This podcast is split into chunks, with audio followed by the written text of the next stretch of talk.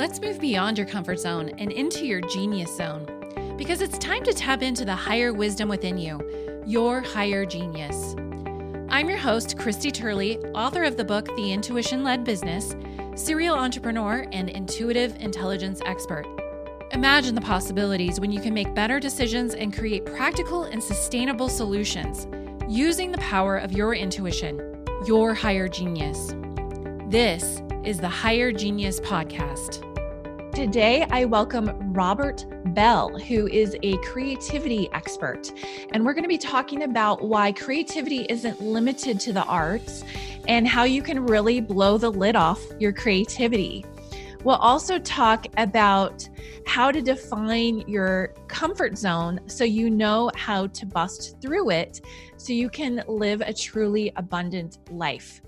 Robert A. Bell is a transformational speaker, mentor, and ACCA qualified accountant. And he loves helping people who feel stuck in their career or their life journey and how to really break away from that norm and find the true path that reveals their true value. So he is an amazing person. I had a wonderful time talking to him. So let's go ahead and dive into today's episode. Welcome, Robert, to the show. Thank you. I'm so excited to be here. Me too. So, um, you're a creativity expert, and you refer to this conspiracy that is running amok about creativity. Let's talk about that. What do you mean by the con- conspiracy of creativity? Uh, so thanks again for having me on the show. You know, this is a conspiracy of creativity, and the biggest conspiracy is as soon as someone hears the word creative, they start assessing themselves based on their artistic abilities, and so we start thinking, well, I'm not creative, so this this doesn't apply to me, or I think I'm semi-creative, and we start to cluster and categorize ourselves into not creative, sort of creative, and very creative, when that is totally inaccurate not supported by science or anything whatsoever. Every single person is creative. It's a natural functioning of our human brains. Yeah. But the big thing about it is we all have it when we're born, but it gets taken away from us. Actually, I say it gets stolen from us. Yeah, it gets stolen from us. And it's on us to take it back, to reclaim it, to just blow the lid off, like what I said in my new book, so that we can take back our creativity and let our genius shine, shine through. Yeah that you know i i really do agree with that. I think we are conditioned um, from an early age. How how have you seen do you have you seen research or science or like what do you talk about when you when, i mean that's a pretty bold statement. I love that it's so bold that creativity has been stolen from us I mean, I can imagine like deconditioning and things like this, but like specifically, what ways? Well, when, when something is stolen from you, it's taken away from you, number one, without your permission.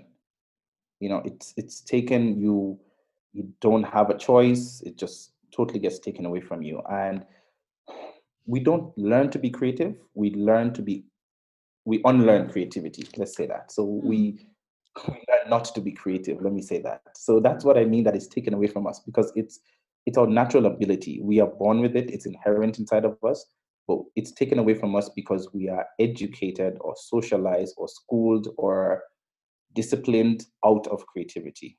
You know we, we're taught either through school through society through our families that creativity is for the weirdos it's doesn't pay a good job. So everything is just set up so that you don't become creative and that's what I mean by it's stolen from us. It's taken away without our permission. So we don't have a chance to actually try it out. Um, everyone tries to become a doctor, a lawyer, and then if you don't get that out, you go to something else. But we don't get an opportunity to express our creativity. Yeah, so true. I had I had a conversation uh, with someone else that w- maybe you're familiar with this study. Um, they had gone through the highest IQ people in the world. They had um, tested anywhere from young children to adults. And they found that young children actually have a very, very high IQ. And little by little over the years, only about 2% of those like genius level people exist as adults. But yet, that's how we all started out. We all have this creative life force, right? We have this sense of wonder. I have a four year old and a two year old, and I love to see the, the world through their eyes, this amazing, you know, feeling of, of wonder and imagination. So, how do we take it back? Yeah, you know, Christy, that study you're talking about, I believe it's um, the study by Dr. George Land and one of his associates. Uh, it was a longitudinal test that they did on behalf of NASA. So they tested five-year-olds um, because NASA was looking how do we identify the people who will take us to the moon and beyond. We need we need to identify them early so we can get them into the space program. You know that space race between the U.S. and Russia. You know back in those when was it like the 50s or so and they tested and five year old the five year olds tested with a 98% creative genius so they tested them again at 10 years old at 15 all in, all the way until they're 25 and the same group of students and at 25 years of age only 2% of the same group had you know had that high creative genius so no wonder who hey maybe that's why they say only about 2% of the population are geniuses who maybe there's a correlation I do need to dig deep into that. So that's that's the study, and it's it's it's mind blowing. So you know, that just supports that. Um, but just now going to your question. Uh, sorry, what was the question?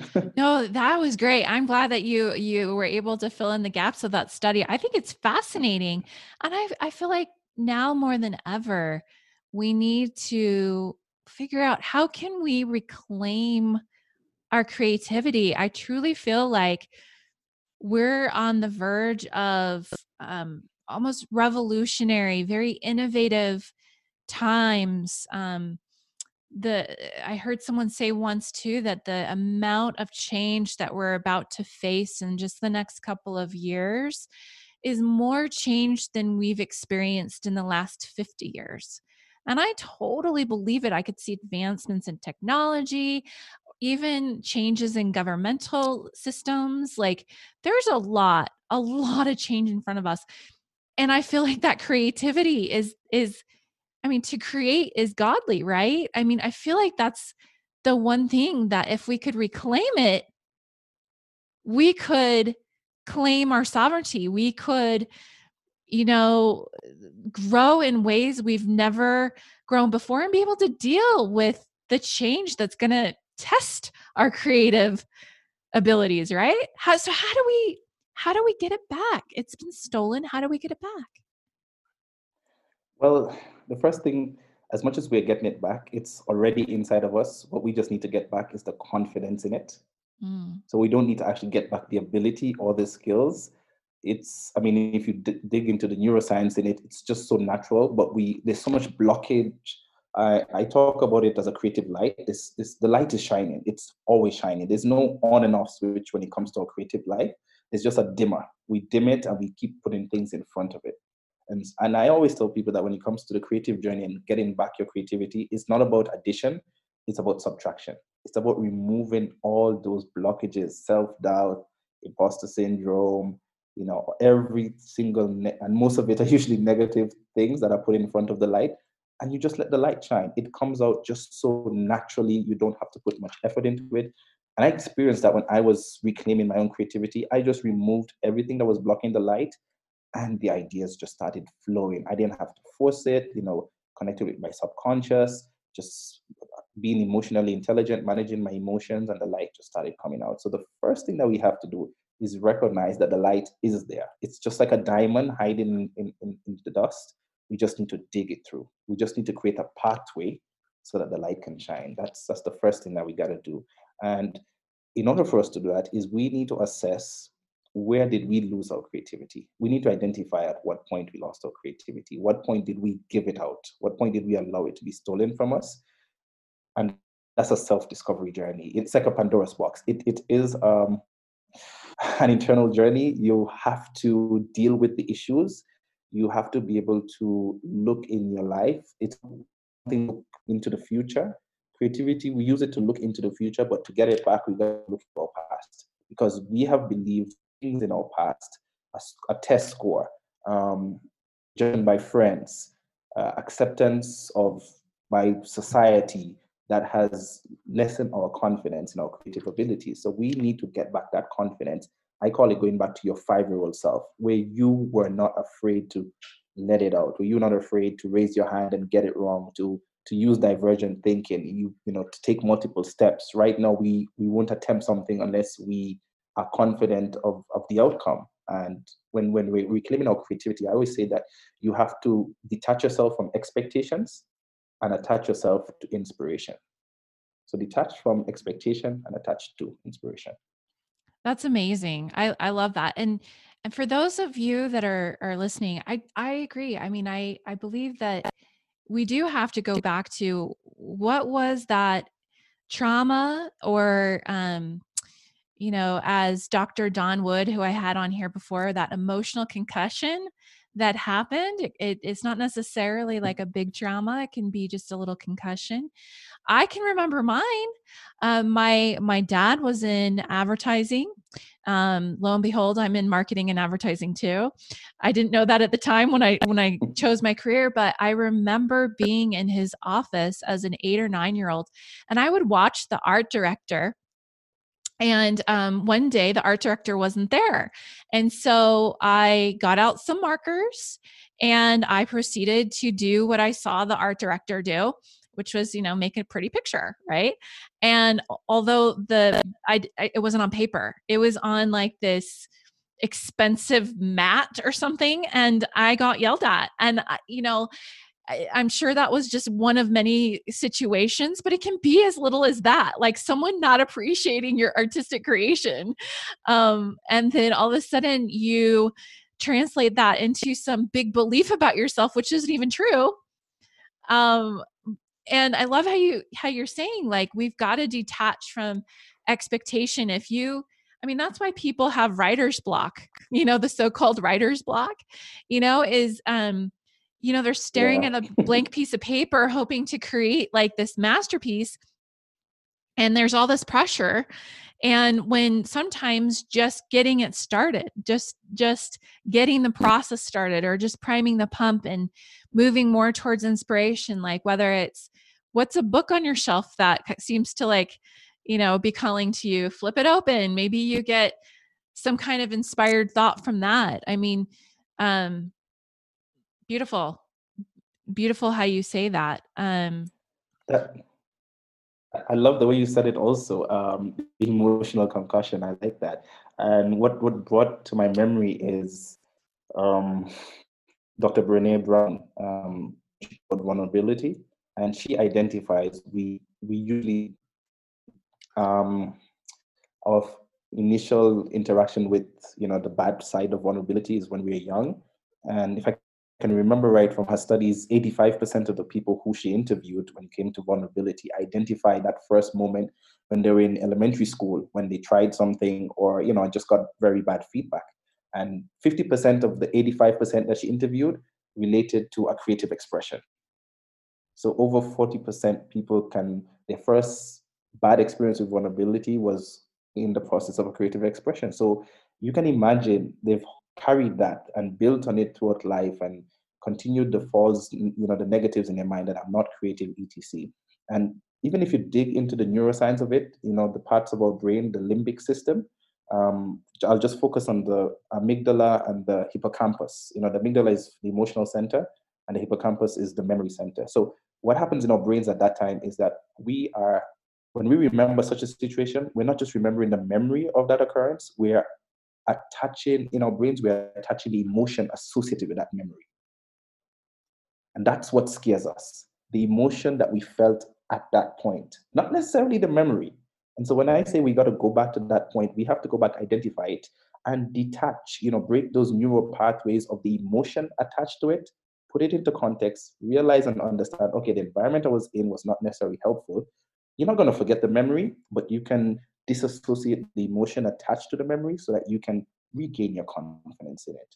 And I'll tell you what shocked me and what really motivated me to write the book is I bought a new sofa set in the house and I went to work the next day. Um, then I got a, a call from my wife that, okay, just preparing you when you get home, your daughter has, you know, our daughter has, you know, written on the couch, on the sofa, sorry. And yes, I uh, I needed that. Uh, my emotional processing, I need that to prepare myself.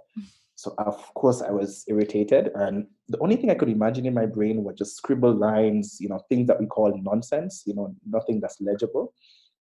And when I got home, I hadn't even looked at the sofa set. But I just asked okay, what happened? Explain to me because we try to make sure that we we process emotions, we talk about them. She said, listen, Dad, he brought this new sofa. We didn't get a chance to sit together on it. We went to work the next day. I woke up, I was so lonely, so I just decided to draw our family sitting on the on the sofa. So if you look at it, they're just people drawn on it. And there was just this blockage, like this ice blockage around my heart that just melted. And I was just like, I didn't shout at her, I didn't scream. I went there, I sat with her.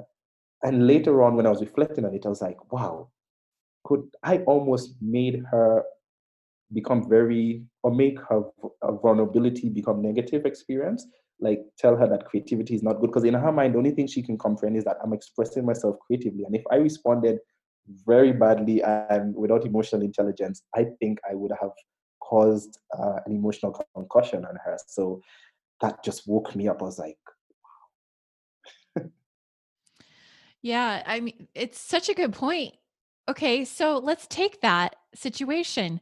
I mean, you didn't want to stunt her creativity. I get it. Like, it's good to be curious like why did our child do that you know like mm-hmm. what was going through their mind you know they're not thinking with the same you know 30 something 40 year old something like you know if you have a young kid 20 something mind that we we have you know they're thinking with their 2 year old brain or their 8 year old brain okay so i get that but like where does the discipline come in like how like how did you deal with that Good question. I, I wrote I wrote about this in my book, and everyone who contacts me said that story was just the best experience.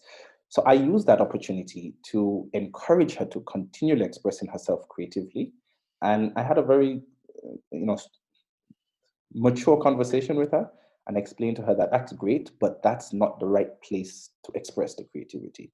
Right, writing on sofa is not appropriate. So I use that conversation to talk about where appropriate. Um, appropriate. I didn't say don't. You know, I, I we really try to avoid that language and You're like, don't ever do this again. Don't do this. Yeah. yeah, yeah, don't do that, and and don't go there. You'll fall because you're invoking fear. Because you know we're we're wired for love. Fear is something that we learn. We really learn fear, and I don't want to teach her fear. So I just explained to her, this is great. However, this is the context. Um, I will bring you writing materials, and I made a commitment there and then that I will always give you enough writing material that you will never have a need to write it somewhere else. And we made that agreement. And she reminds me every single day. She says, I'm running low on supplies. I need more books. Right now, she's in painting everywhere. And we've never had an instance of her writing on the wall or anywhere else ever again. Of course, there might be one or two infringement, but it's totally gone. And I used to, tell my friends used to tell me, yeah, writing on the walls is just a phase of children, but I refuse to accept things just as they are. I always want to probe further. Why are people doing this? It's just my creative mind. And we've, we've not had that issue. So right now, if you look in my house, we have paintings. She has her paintings stuck everywhere, her writings everywhere. She just doesn't write on the wall. I provide material for her. She, she puts it there and we move on. So that's where the discipline comes in. I love it. It is, I mean, this is creative parenting, right? And the kids that are coming up right now, like they're different. I feel like they're, dare I say, even more creative. Yeah, I mean, you know what just touched me is I, I came home one day and, and I, we also do money lessons with her. I mean, at this point, we've done time value of money, we've done taxation. She's only five years old, well, six now. And I, I, keep using every opportunity as a lesson. I don't sit down and say, today I'm going to teach her this lesson. When something happens, I teach a lesson. So it's just the reverse of what I said earlier about memory and emotion. I'm trying to teach her lessons from experiences so she learns it. And so what I did is one day she wanted something and we went to the store and she has a she has a piggy bank and she didn't have enough money. So I said, okay, you don't have enough today. I'm not going to top up to you, or that's going to be a loan. And I don't want you to get in a habit of just buying things because you want it. You have to plan for it. So the next day, she was busy. She said, Dad, I need some supplies. I bought her some supplies. I said, What are you doing? I said, I'm painting and drawing. I was like, okay, why are you doing that? It's your free time. She's like, yeah, I'm painting and drawing because I'm going to sell this painting and I think it's going to make me millions. Then I can buy what I wanted. I was like, oh, so she even sees that creative expression can can have value. And she's like, I know someone is going to buy this painting. And I had to go take a moment for myself. what did you do? Was, no, I just couldn't imagine that she could comprehend, you know, at, at at that level, you know, and it just goes to show us the, the ability of our minds that you know being creative and living an abundant life is something that happens that occurs naturally for us we don't have to learn it it will just flourish if we provide the right environment emotional safety and, and just you know crush fear I mean just crush fear and get out of this constant fight or flight mode um, you know, when your child has done something or we have done something, so like, what did you do? You know, you, you instantly now start to invoke fear and rush of cortisol all over their body. You don't want to do that. You want to provide an environment where, you know, they can feel, you know, comfortable and safe. We're good. We're turning into a parenting episode. I know, right?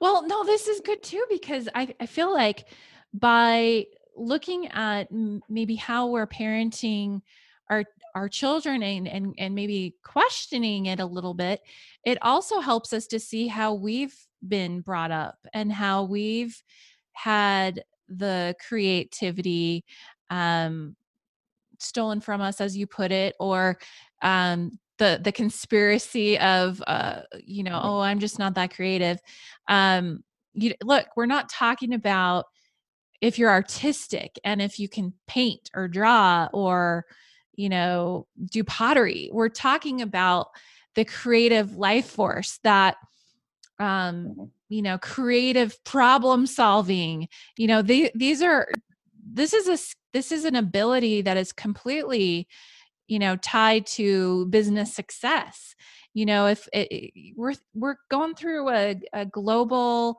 um, shift right now with the the pandemic. Um, we're still not through it yet at the at the at the time of this recording, and um, in business, it's tested our ability to be creative and to come up with other ideas and to pivot and create new solutions that maybe we've never you know had to even look at before and so you know how can we um, tap into our creativity more? Are there practices that you follow each day to hone your your abilities or expand your creativity? Is there something that you can share with us that that we can that we can start doing to help? Yeah, um, absolutely. And you're so right. We are going through a global pandemic, and for businesses, even at an individual level, we have to be very creative if we want to use that word. And it's strange that we use the word so naturally in our conversations, um, but yet still, when we now look at creativity and our individual selves, we tend to say, "I'm not creative." When we keep saying and confessing with our mouths that you know we have to become more creative. And I just want to, as I answer this question, circle back with what you said that creativity is godly. It's absolutely godly, and I call I you see, creativity, I call it the three punch of creativity. It gives us knowledge of our purpose, clarity of our vision, and revelation of our value. You see, when we have, when we embrace our creative life force, that light within within us, we are able to be certain with uncertainty. Because the only thing that's certain with uncertainty is uncertainty. And when you're creative, you are able to become certain in uncertainty because you know that you need uncertainty to become certain with your creative force. Don't ask me to repeat that. That was a tongue twister. It, that was good though. I followed. yeah, yeah. So the things that we can do. But I always caution when I answer this question that too often times we focus on what I call the third P of the creative process, which is processes. We want to know what's the process? What can I do? When we need to take a step back and get to the point of purpose, and then we look at our passion, and then we look at the purpose. You see, it's it's all about our actions being a direct consequence of our thoughts. Because as I said earlier, that creativity is something that happens naturally. So if I if we start from the process of let me do this and then I'll become creative, Mm, sort of, you know, and, and I, I'm very wary of such questions because we're not dealing with the issue at the core. The issue at the core is that things are blocking the light. And the first thing you got to do is remove the block. That being said, there are some things that you can do to get yourself closer to that. And it's not something difficult. You don't need any education per se in it. There are things that naturally happen. Number one is getting your rest. You know, just really obeying your um, circadian rhythm, you know, making sure you sleep 10 p.m., be in bed, no screen time, kill the blue light.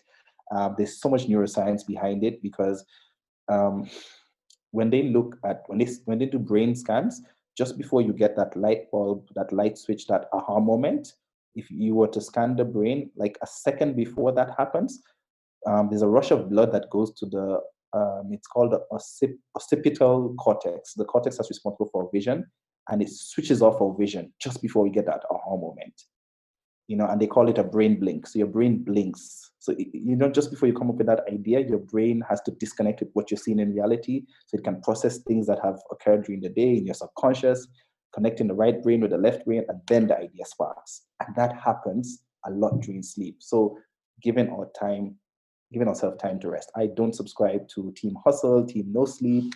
You have to be grinding.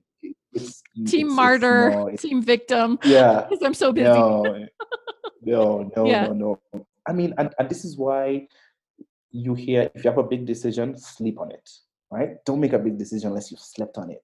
You wake when you have a good night's sleep, you wake up so refreshed. You're given your brain time to connect all the dots, which is what creativity is about, right? Number two, one of my absolute favorites, especially in this time where at the time of this recording during the global pandemic, we're consuming so much content via digital means our screen time is up like maybe 7,000%. I mean, those are not um, research statistics, they're just, I'm just making a point. And one thing I do every single week is that I do a digital detox. People call it a digital Sabbath, where I take 24 hours, no digital devices, no screen time. Um, I did that last week and it lasted for 36 hours. And just circling back with what you said earlier, I just opened my journal. I usually just do my journaling and I sat by the window, in the sun. And I just opened the journal. I didn't force myself and I sat there after some deep breathing. I had to stop myself from writing. Actually, a second book came out of me. And I was hmm. just like, yeah, um, just I love journaling. So there's some things that I said. I got this vision. You know, I keep telling people I got it directly from God um, when I identify myself because I don't identify myself by what I do because you see, what I do is just an expression of who I am. So I don't like introduction where I'm an accountant, a speaker. I identify myself on three pillars. I am a champion of creativity, an ambassador of wellness, and a pursuer of excellence. I have no idea where that came from. I didn't sit down and say, I need to find three things. I just looked at recurring themes in my life. I journal a lot, and then one day I go back and look at the look at the dots and try to connect them. And so it's just last week when I sat after my 36 hour during my 36 hour digital detox um, and I realized, uh, so I was just asking, why, why have I been using this theme? And when I look at it, champion of creativity relates with the mind. Ambassador of wellness relates with our body, your heart and your body. I think you can see where I'm going with this, right? Yeah. and pursuit of excellence relates with our soul because that's our destiny. Is to is you know, excellence talks about being outstanding, being unique. To transcend. And to transcend, precisely. And I was like, that's what I've been talking about. So I don't just adding to what you said, I don't believe in this writer's block thing. It's because we've been putting too much pressure on ourselves. We need to just, you know, detach from expectation, attach, attach to inspiration. So those two very big things for me. I mean, two big things, right? It's, it's just getting sufficient rest. And throughout history, the geniuses have been known for taking naps during the day, you know, and that's when they come up with their great ideas and you know just taking away from the screen time giving our brains time to blink there's so much more things that you can do exercise and the, the science behind it there's so much science behind it in nature and i'll give you one more get get out in nature as much as possible science is now confirming and i like using the word confirming science is now confirming that the optimal noise for the mind to be creative is optimal noise level is 70 decibels 70 decibels and not just 70 decibels of any sort of noise right? But it's ambient noise. and not just any ambient noise like in a coffee shop. They say that works, but the best, best ambient noise is the birds making noise, you know, a brook running, waterfall somewhere around there. And that's why you have all these noises, you know, to help you sleep. It's not the science is just confirming that that's when the brain is primed to be creative. That can be summed up, all those three points can be summed up is learning to be okay being alone with your own thoughts, just sitting still. Because even in stillness, there's progress. Oh gosh, everything you said is so beautiful. And I just want to underscore like journaling is probably one of the simplest creative practices that we can do. Yeah, and that's my the point here. you made about consuming content. I mean, what is the opposite of creativity in my book? It's consuming. Consumption. Oh yeah. Consumption, yes. And so, you know, just think about the world. You know, the the just the the world we've grown up in. We've been taught to consume, and we've unlearned how to create. And it's this. It it definitely has a, a an opposite or dualistic relationship with each other, right? And um, I Mhm. actually had a guest on um, during this pandemic, Miriam Schulman, and she said she's an artist. Um, so you know, we did talk a little bit about creativity in that respect, but she she just challenged people to create before you consume. So it's okay if you want to watch something or read something, but create create something before you consume. And I feel like there's this global pendulum swinging right now. We've had a mass amount of consumption, right? And I feel like maybe that's what we're headed towards is a mass amount of creativity and letting it out, right? Yeah. Yeah. And I'm sure, you know, a listener, someone listening right now will be like, all right, that sounds great, but how do I create? You know, Yeah. you have to change habits. You have to break the habits. Um, you have to just switch off the Netflix, you know, maybe cancel that subscription for one month. And of course, at the first, it's not going to be easy. It's just like going to the gym. It's, it's just ne- it's just never easy. It's building a muscle. You just have to be very consistent. And as I said, don't think that you have to come out with something. So schedule time, schedule one hour to create. If you don't come up with anything, that is absolutely fine. That's absolutely fine. But it's the discipline to stay within that hour, not to consume. And, and you know, in, in this day and age, we wake up, the first thing we do is check our Twitter feed, we check our news feed, you know, and, that's why journaling is so important. And again, there's so much science behind it that when you physically write, I always say that the pen is mightier than the thumb right? and I, I used to write, I, I still write a lot of notes on my phone. My notes app is my best app, but there are times when I go to my good old pen and paper because there, there's research and science behind it that show that when we transfer that image from our minds using our hands, moving it, the muscle, it's more like a mind body connection. And we see it, we start to now believe it more. We start to believe what was in our mind more, and that builds our confidence even more in our creative abilities. So too often we want, you know, someone will be like, okay, I'm going to take 10 minutes and create something. It's, it's not going to come in 10 minutes. You know, it, it, you have to prime your brain. You have to break the neural pathways. This, this, you know, there's a lot of science behind it. But yeah. Yeah, I was just reading last week that um, a, a different type of study because I've heard what you've you've talked about. Um, just like if you were a student or in a business meeting, you would be you would remember more, retain more by taking handwritten notes because you're basically distilling it down to what's the core essence I need to remember, and you're really thinking about it, as opposed to typing something out word for word as someone speaks it. Yeah, it's. I think it's even in shorthand. Um, I noticed. I read it recently. Also, there was a study on that. So you're better off writing shorthand notes because now it forces yourself to connect dots. So you're just telling your brain, I, I need to try and remember and write the most important thing and put it now in your own words.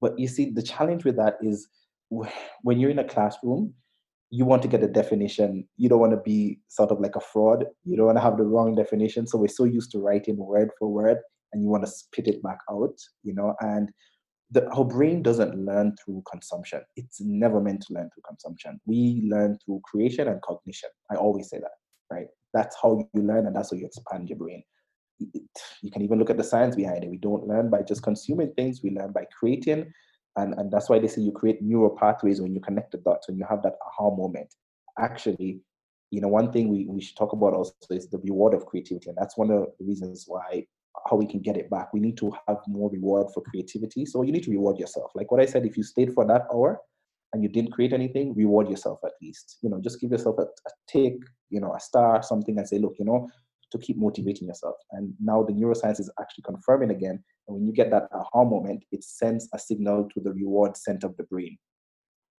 Yeah. And gets you that serotonin going and you are like i mean have you ever had that fiery idea it, it could even be crazy but you are awake it, it burns inside of you you know that's the light burning inside you're ready to bring it out you know and careful if you share it with the wrong person you might just be well yeah that's the way to really create a, an, an innovative culture right is to maybe you have a suggestion box or an idea box and I remember hearing Barbara Corcoran. She's one of the hosts on Shark Tank. Mm-hmm. A lot of people will know who she is. Um, she talked about how in her company she rewards people for every idea, whether they use them or not. It's a dollar per idea. So, to your point, really on an individual basis, yes, reward yourself for each and every idea that you have, whether you decide to go down that path or not. Love it. Because you're building that neural pathway in your mind. So, you know, just just cut yourself some slack, reward yourself and keep motivating yourself. You're gonna get there. I want to go back to something that you were talking about about your identity. Um, I actually had this experience last week. I wanted to redo my LinkedIn profile and redo a mm-hmm. headline.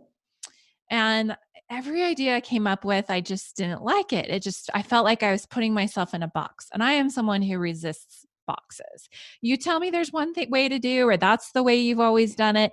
I will find a million other ways to do something, right? That's my nature. I'm like you uh, in that way. And I landed on um, creative catalyst. I'm a creative catalyst. And I loved that. Of, of, course, the alliteration, the C's and the C's. My name is Christy. I loved it. yeah. Um, but oh, it yes. so much better than like digital marketer or content marketing strategist or something like that, you know, because that just that puts that puts you in a box. So I loved the the three different um, titles that you gave yourself. How important is our identity and I mean, where did this come from? Because I don't, I don't think I've really met anyone else that has like done that. So like I did, you know, I, I don't even know where that idea came from. I was in the shower, I got the idea. I'm like, that's it. That's what I'm gonna do on my LinkedIn headline. But like, is there a relationship between identity and creativity and the sense of being versus doing? That's that's an awesome question. Um, the idea you got in the shower. Um, there's there's a researcher, I've forgotten his name. He actually says the reason why we come up with ideas in the shower because our brain does that brain blink at that time, you know, and then with the water running, you know, the ambient noise, it's it's so awesome, you know, it's so cool. So maybe another idea to become creative is take a shower. Well, you know what? I actually went as far as to find a waterproof notepad that I could put in the shower so they they would stop going down the drain. yeah, exactly. um, I don't even call the three things that I identify with titles. I call them pillars. Mm. Right. And they're my pillars because out of that is where I now you can now get the labels whether so i can champion creativity as an accountant or whatever you know which is one of my labels um, i try to avoid labels at my primary level because labels create limitations and i fought with that that's where it came mm. from for me and so growing up i never really had a desire to be someone. And I, I wish we would get away from this, where we ask our children, "What do you want to be? What do you want to do when you grow up?" And it, it automatically narrows down to a profession. That already limits someone. You know, I keep telling people when I was in high school, I learned to use the typewriter, and I'm a fluent typist today. Right? There was nothing called social media marketing. So it, you're already setting up children for failure because you're, you're setting failure in that they can't easily pivot and adjust because you're limiting who they're aspiring to be to a profession.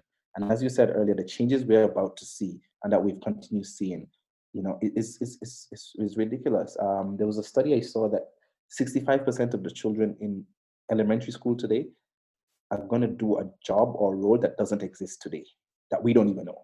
I believe you know? it. So if you keep if we keep saying that I want to be a doctor or whatever and li- limit it to a profession, that's where it started for me. So I studied accounting because when I met it, it made sense. I learned the uh, the system of it. it. I aced it. You know, it just made a lot of sense. I know I am not good in math.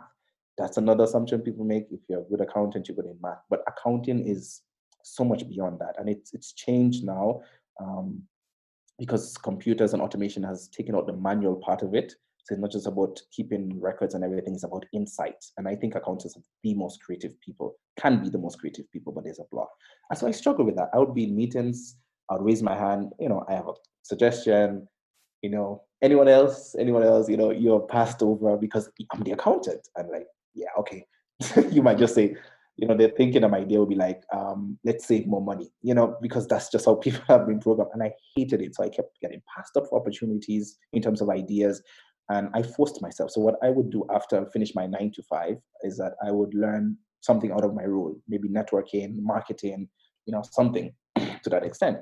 So I just got tired of this label into a box that because I'm an accountant, I can't be creative. And then I had glasses and everything. I've went I've gone to the extent of doing surgery and um, laser surgery. So I stopped wearing glasses because I really hated the restrictions I was put in uh, as an accountant. So yeah, I decided, okay, so who am I? And I started listening on titles and I said, no, I don't know where it came from. I don't know if anyone else has ever done it. That doesn't bother me. I've come to a point where I do what feels really good with me, the insight that I've gotten, the inspiration I've gotten. When I do my meditation, what comes to my mind, I do that because I have confidence in my purpose, in my value, in my vision. So I don't know if I've answered your question. I don't know where it comes from. You did. You did. Refuse. Yeah, and I feel like I feel like in some ways, okay, this is this is my own philosophy and I and I write about this in my book called The Intuition Led Business. And the identity piece, the who am I, a lot of times we mistake that it's our profession or it's some group that we belong to or it's the status or it's the number in our bank account or it's the car we drive or our possessions or it's it's who our family is or where we live. That's not who we are. That those are expressions in our physical reality but that is not who we are as a divine being. And so really i feel like when we put our identity on the wrong things it can actually block our intuition it can block these ideas from coming because it doesn't fit the paradigm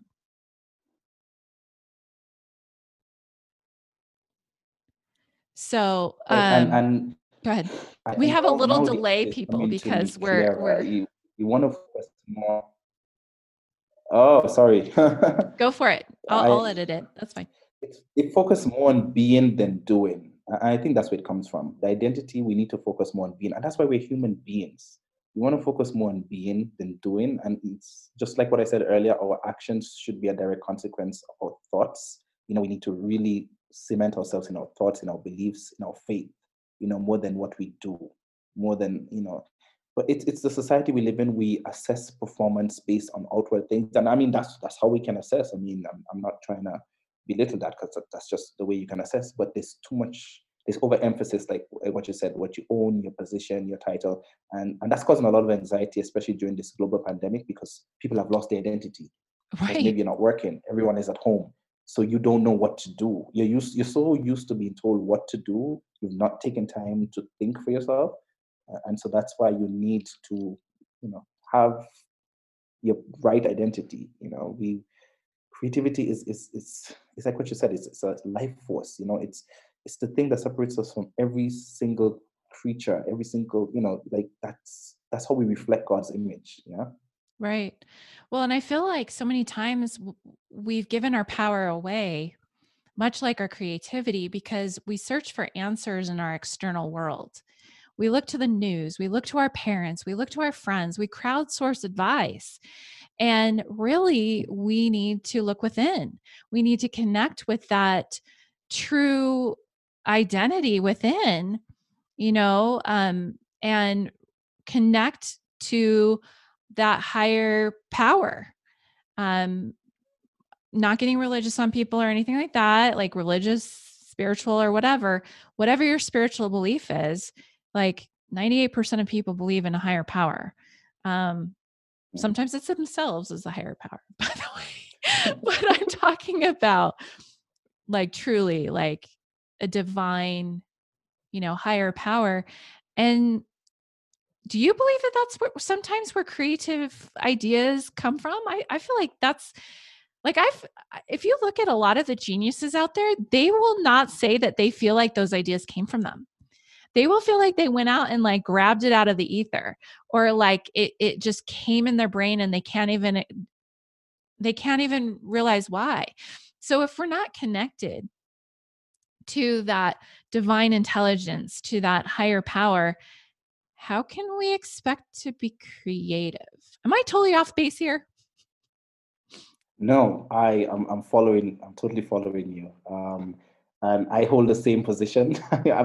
it's a question I've also been trying to answer how, because that's my honest belief that my ideas don't come from me. And, and when I meditate, when I pray, when I journal, I'm allowing, you know, everything is energy. So I'm, I'm connecting with that energy that's beyond me.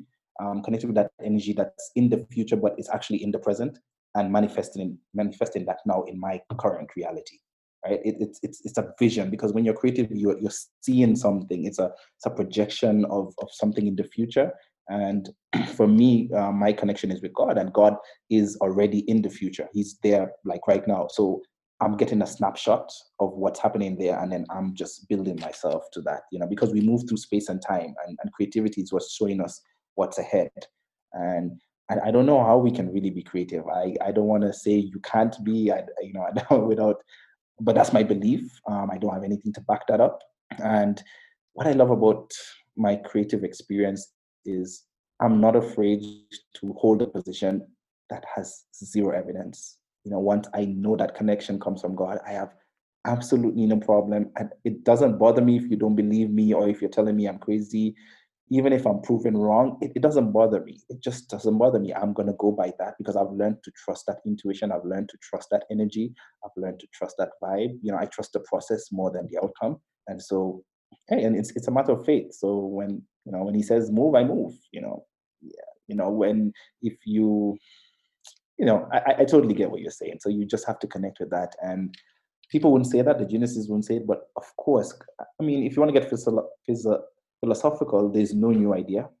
you know, right? There's nothing like new under the everything sun. Everything has Correct. already been created. There's nothing new. There's nothing new. So it's it's just a new way of presenting it. Yeah. Mm-hmm. Yeah, I always say when you take two elements and put them together in a new way, I mean that's innovation. That's that's alchemy. Yeah. You know, that's so yeah. um, it's just looking at something in a different way than has previously been thought of or discovered, right? Um, well, good. And, this and I also believe good. I also believe that creativity cannot be separated from your purpose. And that's why I say the first punch of creativity is knowledge of your purpose. That's the that's that question is always there, especially for the younger people. You know, what's my purpose in life? I mean, eh, for everyone, you know, but just what's my purpose in life? What's my purpose in life? Even middle age, you ask people, that. oh yeah, yeah. Even middle age, you ask that. Like, what's the purpose of my life? And I always ask people, if you were to be shown the purpose of your life right now, will you accept it? Right. You know, are you ready to accept it? You know, and I don't think you can accept the purpose of your life without exercising your creative abilities. You know, so people say, no, I know my purpose. I want to become the CEO of top nut country um, company XYZ, make a million, 10, $10 million, whatever it is. That's not really a purpose. That, that's a goal. Um, you know, a purpose for me has to translate with who you are at a soul level you know and it has to interact with so many people help so many people it's it's future looking it's more like a legacy your purpose has to really be intimate and intertwined with your legacy that's and you can't do that without without your creative ability. I just don't believe you can do that. So that's why when you go through the creative journey you do get knowledge of your purpose and your, your purpose is outlasts you. Well, yeah, I agree. And, you know, I feel like that's sometimes why creativity and intuition it, it it speaks in whispers because and a little at a time. It's like mm-hmm. illuminating you know the next step one step at a time eh, because could we really comprehend it?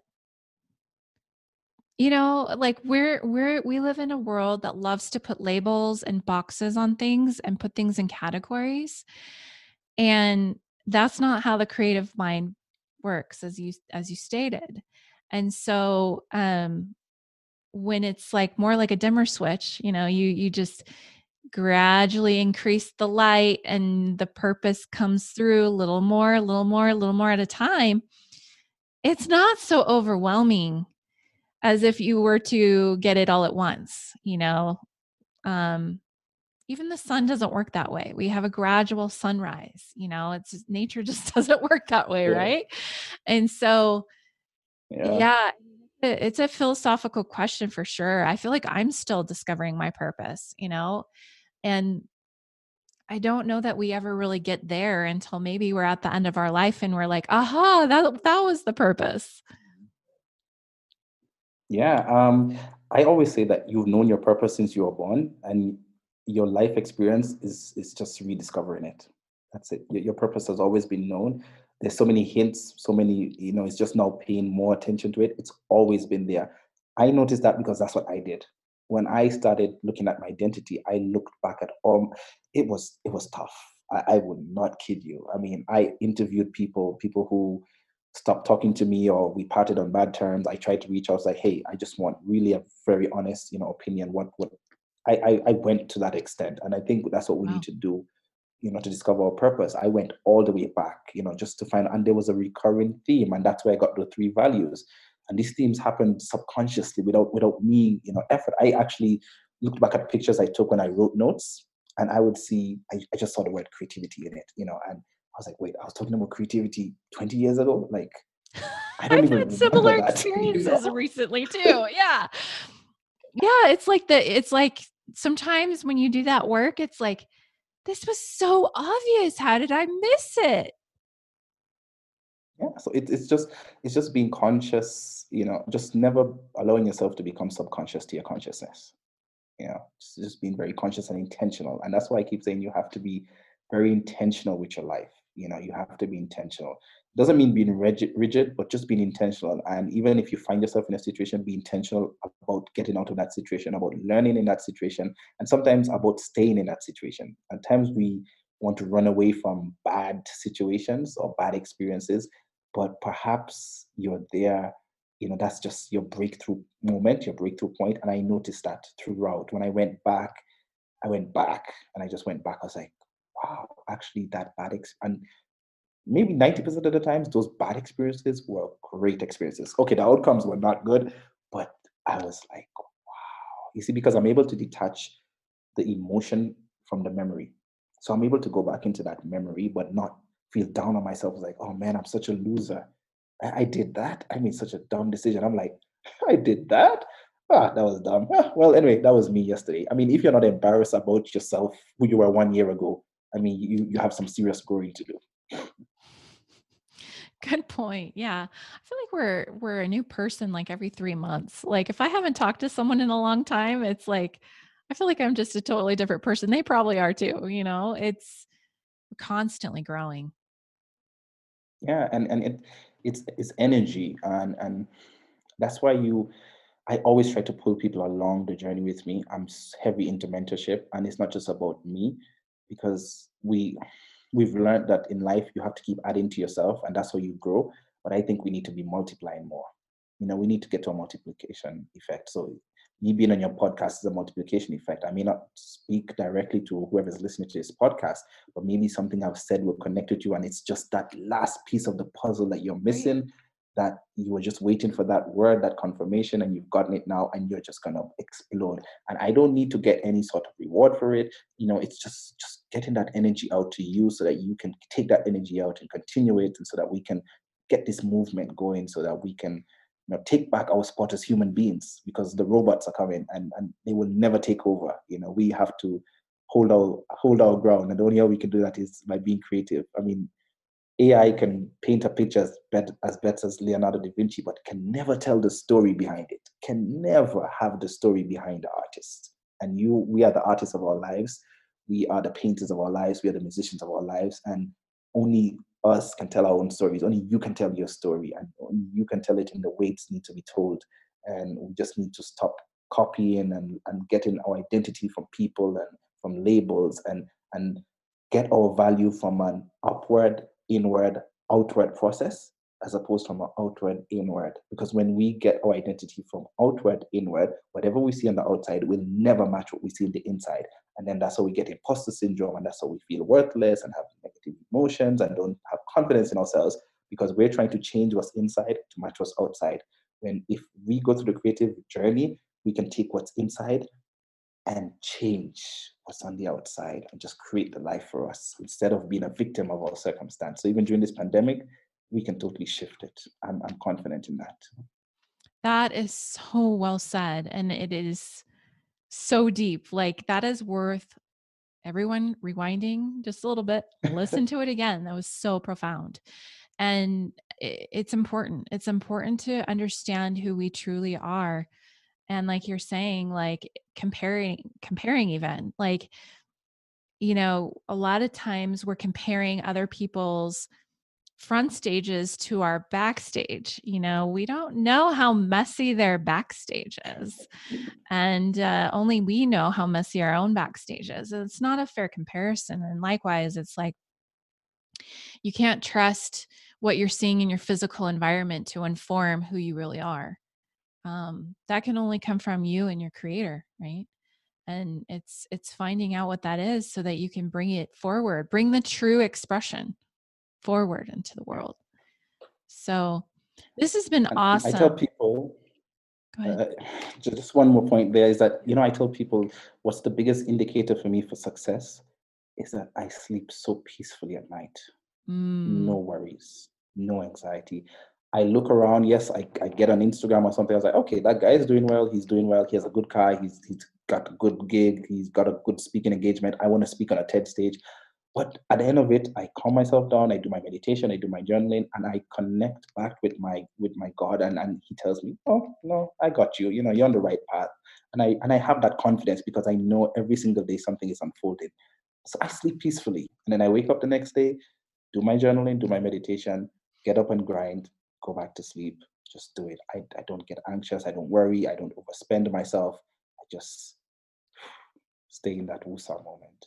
Yeah, I agree. And and when you make that that shift, it's a it's totally an internal shift. Um it's one of the reasons why I created this podcast is because you know, um there were a lot of years where I didn't sleep very well.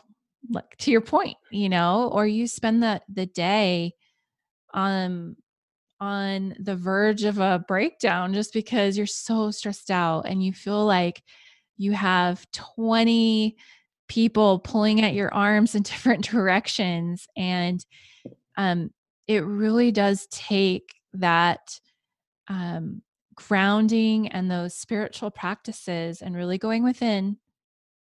And you can feel peace. You can feel feel peace in the in the eye of the storm and you know that you are validated from above and not from those around you. You can sleep peacefully because you know that you're doing right by, you know, your your divine creator and not, you know, you you don't you don't worry as much. You don't you don't stress out as much. You don't feel the need to hustle and grind, you know, cuz you you you feel confident on your path. You feel clear and you have clarity. So, yeah, thank you for all that you've shared today. How can people learn more about your book and what you do? And then um, after you tell us that, please end us with your your final thought, your final nugget of wisdom. All right. So people can get me on my website, www.robertabell, bell is B-E-L-L-E dot com. I'm sure it will be in the show notes. You can get me on social media, LinkedIn. I'm very active there. Robert Belle, ACCA. Um, also on Twitter and Instagram, on Facebook. I yeah, you can get me on all those, and I'm sure we'll have the links in the show notes. Um, that's where you yes, can get me. My book is available on Amazon. Everywhere books are sold. Um, well, as of the time of this recording, we don't know what's happening, but Amazon sure. Um, the book is called "Blow the Lid Off: Reclaim Your Stolen Creativity, increase your income and let your light shine. I would love if you can get a, um, a copy of it and leave your review, you know, honest review. I wouldn't be hurt if you don't like it. It's fine. It gives me feedback, and that's just a creative process. My closing shot will be there is definitely a conspiracy in creativity, and you need to blow this conspiracy out of the water by taking back your creativity. You are born with it, you have it naturally. And just do what I do. I don't live in the real world. I just merely exist here. I live in the dream world. And that's how I sleep peacefully. Because I live in the dream world. I'm a dreamer. Mm, being in the real world, I'm just waiting for the real world to catch up with my dreams. And that gives me peace. I hope you loved today's episode. And if you did, please subscribe and leave a like, comment, and or review. Every interaction, whether on YouTube or your favorite podcast platform, helps this podcast to reach more people like you. Thank you for tuning in to the Higher Genius podcast.